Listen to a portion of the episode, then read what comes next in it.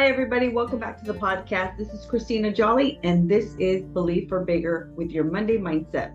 So, this week, I want to talk to you about living with a generous heart. I want us to get a mindset of actually being so generous that we are just in overflow of giving. And it starts with a posture of being grateful and having a posture of just being so um, considerate of other people. God loves a cheerful giver. And I want to read to you, it's in Second Corinthians uh, chapter 9 in verse 7, and I'm reading it out of the Passion Translation. It said, says, Let giving flow from your heart, not from a sense of religious duty. Let it spring up freely from the joy of giving, all because God loves hilarious generosity. So I want you this week to really think about being generous in your giving. And I think a lot of times when we hear that, I'm not talking about finances.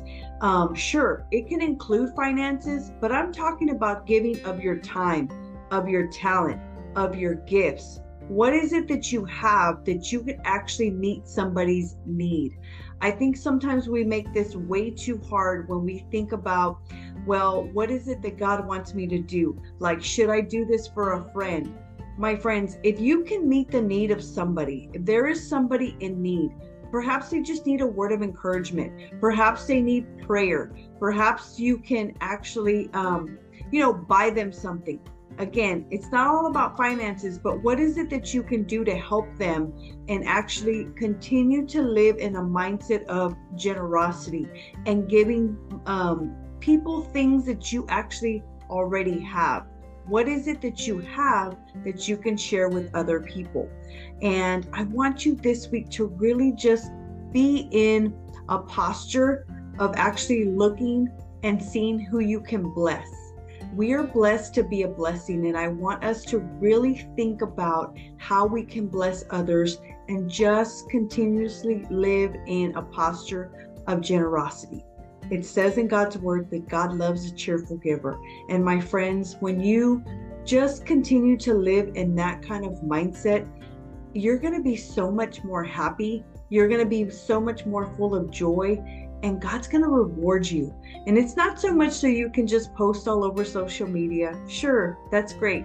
The accolades are great, the claps are great, the likes are great. But really, God is looking at your heart posture. And God is looking to see how you are actually using your gifts, using your talent, using your time so you can bless other people.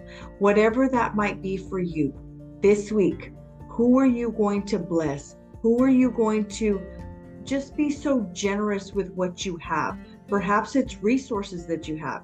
Perhaps it's connections that you have, and you know somebody who needs a job and you saw a job posting. Can you connect them to that person that's actually doing the hiring? Something as simple as that, that you're not even really thinking, well, Christina, I don't know if that really is going to make a big deal. Just never know, my friends. I want you to live in a mindset of actually just being generous. Today, I heard in church, we can never outgive God.